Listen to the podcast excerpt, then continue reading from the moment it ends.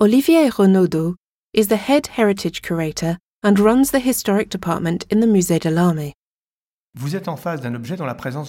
You are now looking at an object that may seem curious on a tour dedicated to the Second World War.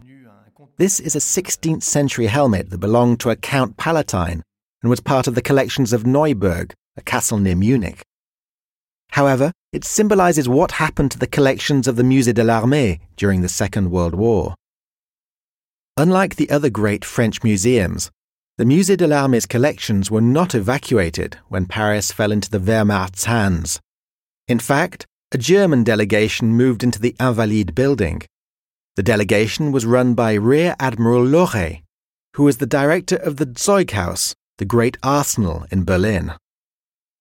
Rear Admiral Lorey was assisted by the best German and Austrian experts in the fields of weapons and armour.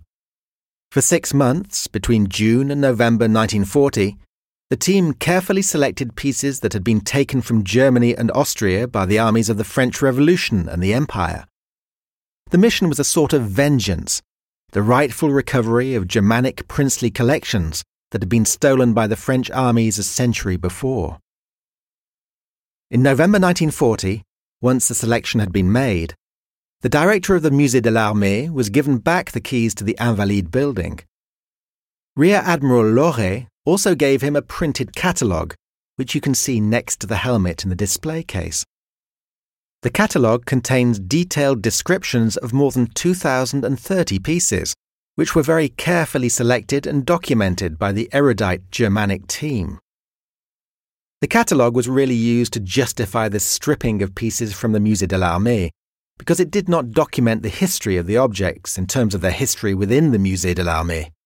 Instead, the catalogue documented their history in terms of the princely collections to which they had belonged before the Napoleonic period and before they came to France.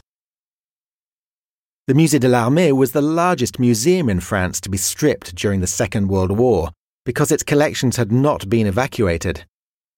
Luckily, most of the pieces that were sent to Germany and Austria were recovered after 1945 and 1946 by a mission directed by Colonel Blanc.